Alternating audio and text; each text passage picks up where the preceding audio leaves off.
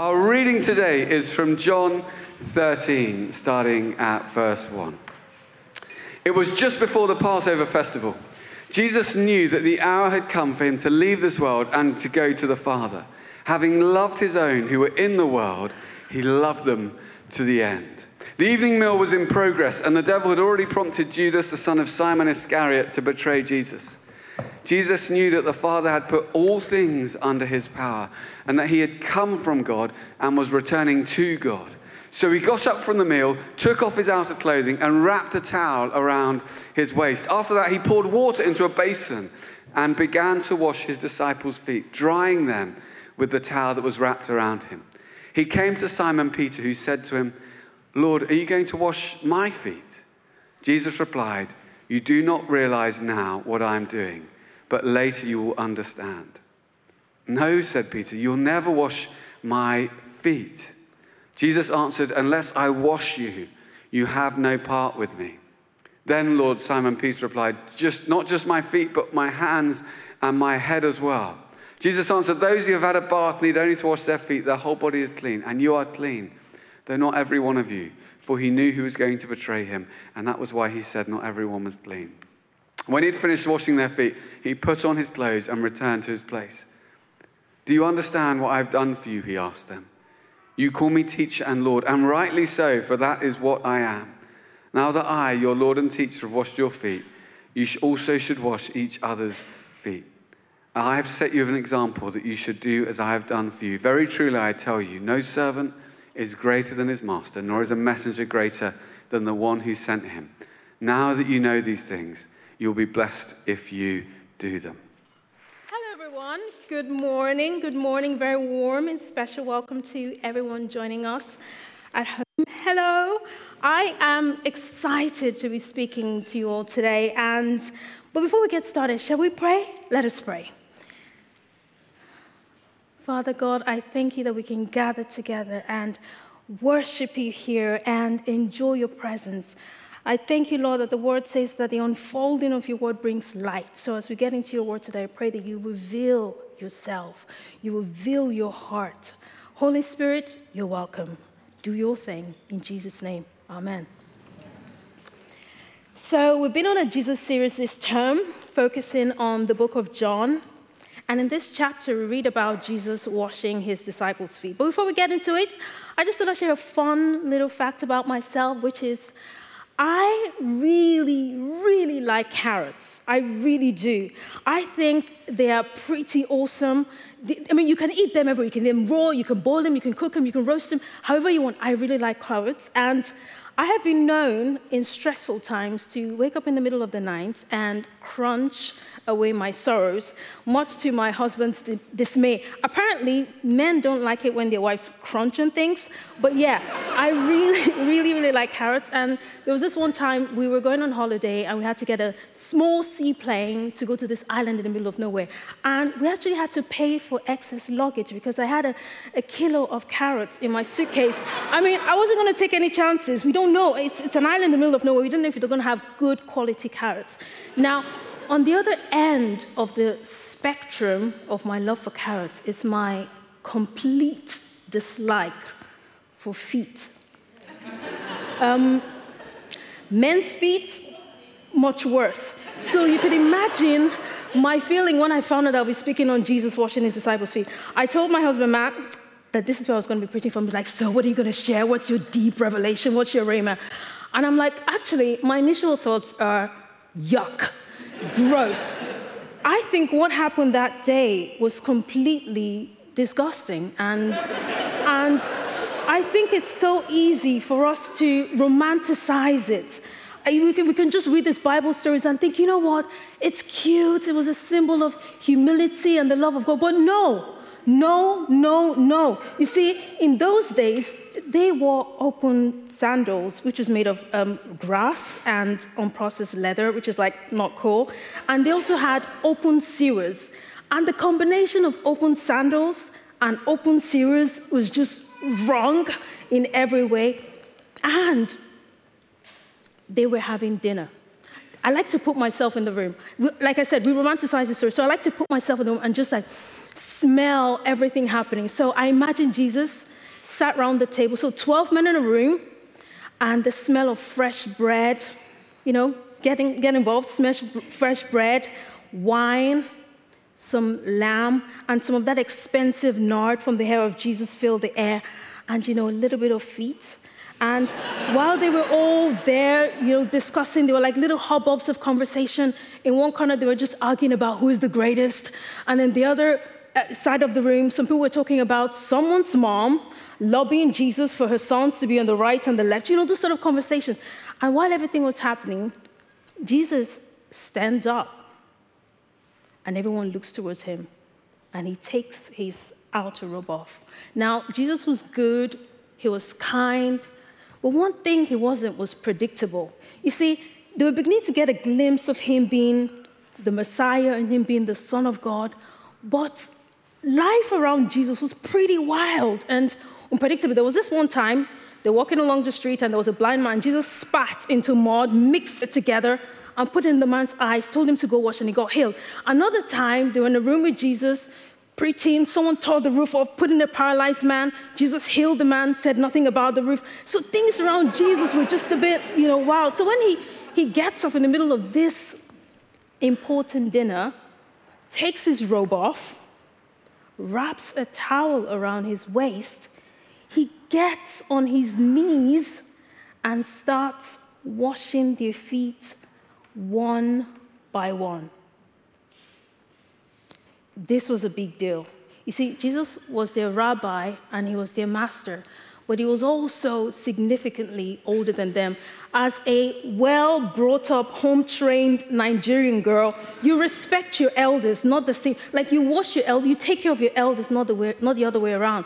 But Jesus was doing this for his disciples that were significantly younger than them. Some theologians have said that the youngest disciple was around 15, and the oldest, maybe Peter, maybe in his early 20s. And this was the week where Jesus had just had this beautiful, triumphant entry into Jerusalem. Like people were finally recognizing him, singing Hosanna, palm leaves, their clothes on the floor. The disciples left everything to follow him. And they finally thought, our time to shine is arriving. Finally, we'll get the recognition. Finally, Jesus will be exalted and will, you know, start his earthly rule. And then he does this. Well, this takes me to my first point, which is the bold and beautiful humility of Jesus. Whilst Jesus' action that evening might have come as a shock to his disciples, it wasn't a spontaneous reaction to the stench of their feet. You see, he was humble from the beginning. The moment Jesus decided to become a man and to be born in a stinky manger, again, another cute story that we tend to over romanticize, and decide to go through the painful journey of becoming human, he was humble. He stripped himself of the glory of heaven and became a man he was already humble and he had nothing to prove. Now, I know that Jesus was trying to teach them a story in humility, but it bothered me. It really bothered me. I was like, why did you have to do it? Why did you have to act this out? In the past, he taught his disciples so many lessons on parables. At this point, a parable would have sufficed. Why did he do it? Why did he have to act this out? And then on my walk with God, I was just like, why? Why'd you do it, Lord? Why'd you do it? And then I was reminded of John 4, where Jesus said, I only do what I see the Father do, and I only say what I see the Father say. And two weeks ago in Mark's talk, he said about how Jesus was always in step with the Father. And then I realized that this act out scene was a reflection, it was a veiled reenact- reenactment of the salvation of man.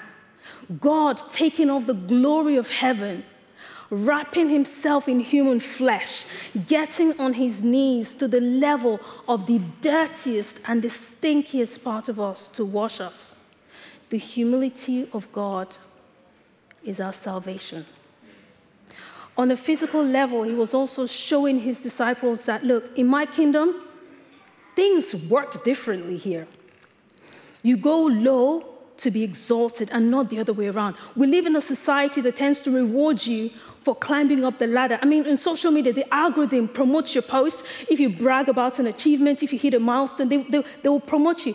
But Jesus is saying, actually, my kingdom, to be exalted, you humble yourself. Another bold and beautiful example of the humility of Jesus was found in 2 Samuel, where King David, you know, takes off the kingly robes and dances before the Lord in worship.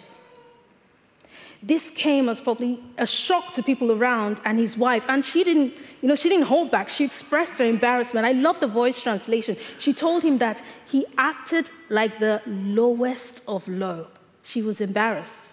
And I loved his response. So, one thing I like in the Bible is Bible comebacks, like clapbacks and retorts. And I think King David and King Jesus were like pros are like replying their haters with the right things. And I love what David said. He said, The Lord, I'm dancing before the Lord that chose me rather than your father and all his descendants and made me king. And he also said this, which is really powerful. He said, I will lower myself even further. Maybe I will shame myself in my own eyes.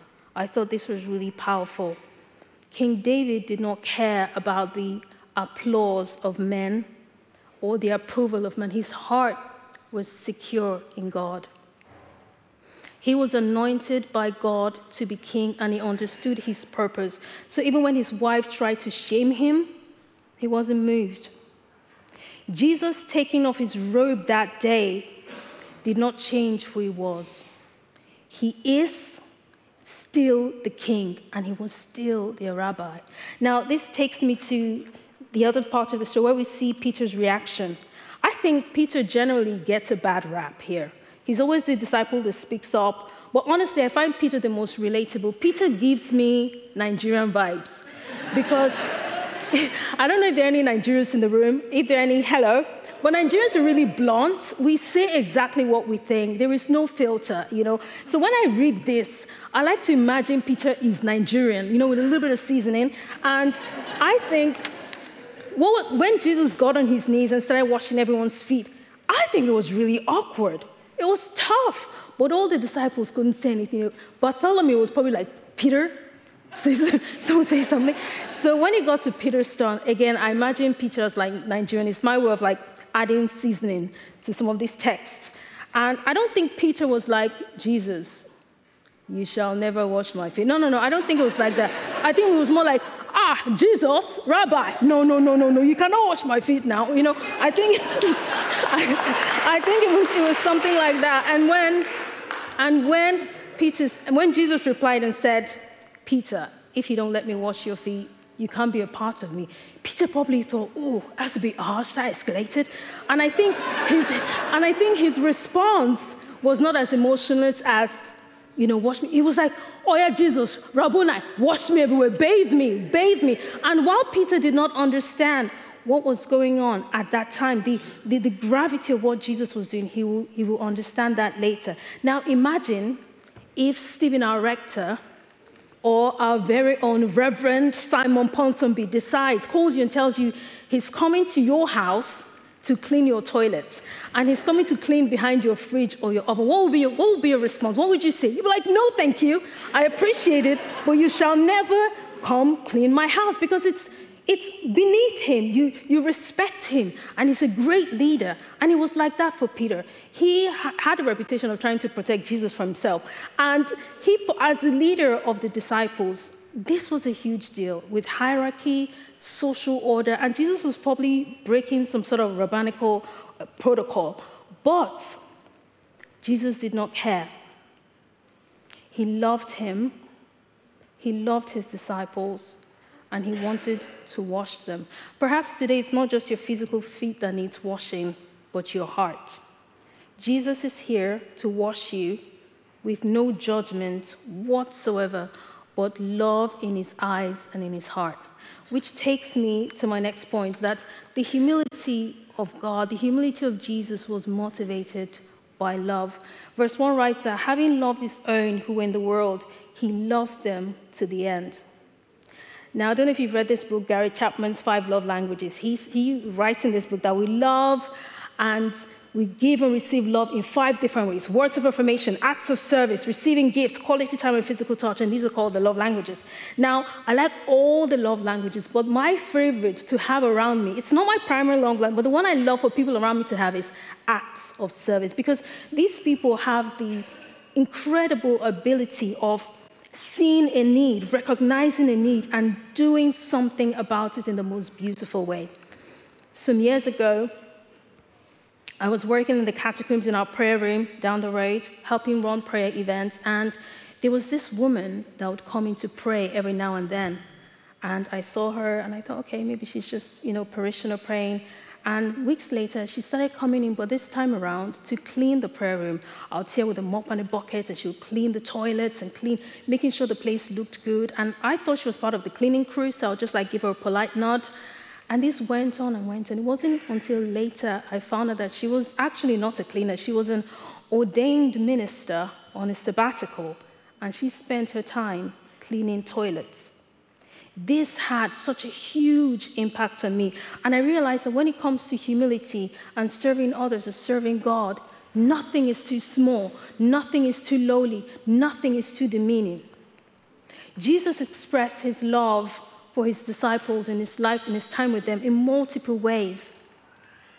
But what he did during this meal was very, very remarkable. This act of service towards his disciple was a love letter. He loved them from the beginning and he loved them till the end. But how do you express your love to people that just don't get it? He had very limited time with them. He told them time and time again of what was going to happen, but they just did not grasp the extent, the gravity of what was occurring. So he did something that was so gross, that was so disgusting, yet so beautiful that it was imprinted in their hearts forever. This single act of service also reframed foot washing. It's now known to represent love and humility. I know some people wash each other's feet during their weddings, no judgment. And I know, I know, I know people wash each other's feet during services, again, no judgment.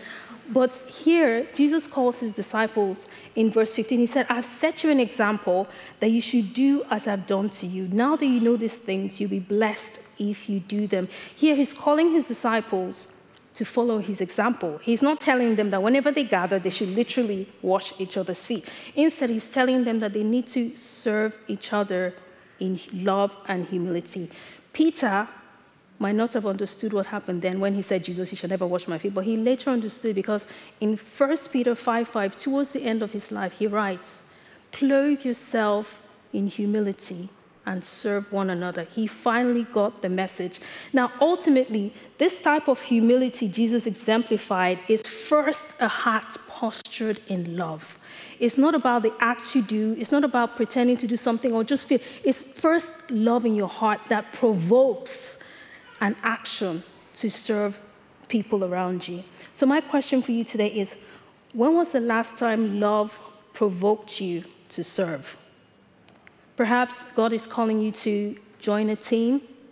Perhaps God is leading you to take off your laurels, your achievements, your prestige, and serve in a place that you probably see as beneath you. Perhaps you're already serving, but not from a place of love, because to be honest, human beings are quite tricky and they could be annoying, you know, blunt. But God is calling you to serve from a place of love. This week I saw a scripture that really, really challenged me. Paul said in 1 Corinthians 3:13 that our works will be tested by fire. That really shook me. I'm like, oof, I really need to examine myself because only works, only our acts of service, only the things we do that are rooted in love will survive the refiner's fire. That was really that was very challenging for me, and I really had to go back and think about my life. But I pray for God to give us the grace to be rooted in His love and serve each other. Now, in closing, I believe this call to serve each other in love and humility is for all of us. But first, we have to be rooted in the love of God. You see, I love that Jesus washed their feet first before telling them to serve each other. And I believe that We need to receive the love of God first and allow Him access to the dirtiest, darkest, messiest part of our life because His love empowers, His love secures, His love cleanses us, and His love heals. Some years ago, I got a phone call from my sister after midnight, which is never a good sign. She asked if I was sitting down, and then she went on to tell me that my dad passed away three days ago. I got a missed call from him three days prior, um, and I thought, you know what, I'll call him back. But then life happens, you get busy, and I forgot. When I heard this news, it hit me like a ton of bricks. I, I fell to the ground weeping, and it was in the middle of the night. I did not know who to call or where to go. But I remember that there was a 24 7 prayer happening in the prayer room, so I called a taxi and went to the prayer room. When I got there, there was an old woman praying alone in the middle of the night, not sure why. And when she saw me like staggering like into the place, she hugged me and hugged me and held me. And then she prayed and prayed and prayed over me. When she was done, I just felt the love of God fill me just from the crown of my head. I just felt the Lord pour into me and wrap around me, and every sense of grief, of loss, of sorrow miraculously left me. Till this day, I've not grieved the loss of my father, which is strange because we're really close. I've not felt any sense of loss and I've not sorrowed. And because I was strengthened by the love of God, I was able to go back home for the funeral and serve my family and encourage them. And ultimately, I went back to the prayer room to serve for a few years after university. Now, perhaps like me, you got some difficult news this week, or you are mourning the loss of a loved one, or you see the news and everything happening in the world, and your heart just beats a little bit faster. Anxiety is creeping in, fear is creeping in. But there is something about the love of God that secures you. I like the scripture, 1 John 4 18. It said, There is no fear in love. Instead, perfect love drives out fear. Again, there is something about the love of God that strengthens you in the middle of turbulent times. Now, throughout this series we've been on, there's been this thread of love that has been weaving through. Simon weeks ago spoke about Jesus turning water into wine. He said, You do whatever he tells you to do because he loves you. Emily shared about Jesus encountering the woman at the well, and he spoke to her without prejudice, without judgment. And this empowered her to step into her purpose, and she went spreading the good news of Christ. Mark spoke about Jesus walking with Lazarus' sisters after they lost their brother, and he wept with them and ended up performing an incredible miracle in their lives. I have a question for you today. Do you know the love of God? Like, really, do you know the, sorry, do you know the love of God? Like I shared earlier on, I felt the love of God in some ways, but in some other areas of my life, I have doubts. I, I feel like God has abandoned me and neglected me but I know that He still loves me because my feelings do not change the fact. And how do you know? I love in John 15 13, He says, There is no greater love than to lay down one's life for one's friend. And Jesus did exactly that. There is no area of your life that is too dark, that is too messy, or too painful that the love of God can reach and He wants to bring healing. And I believe He wants to wash your feet today. Before I came out here to pray, I went up to the, to the room there and they were praying for me, and someone gave me a word that was so beautiful. It was, um, sorry, I didn't want to do this, but um, when I was born, my mom told me my dad said this word over me. And someone upstairs, not knowing what I was going to share, gave that exact same word to me. And I just, I was, I'm so grateful for the love of God. And I just want to say that whatever you're going through, God loves you and He sees you, and His love is able to strengthen you and walk with you through the deepest, darkest thing. Whatever you're going through, He wants to wash you because He loves you. He really, this is the one message I have to, you know, outside of everything, the one message I have, I believe God has me speak to you today is He loves you. The world is crazy, things are shaky, it is turbulent. You might have come in with so many things in your mind, but God loves you and His love is enough. Amen.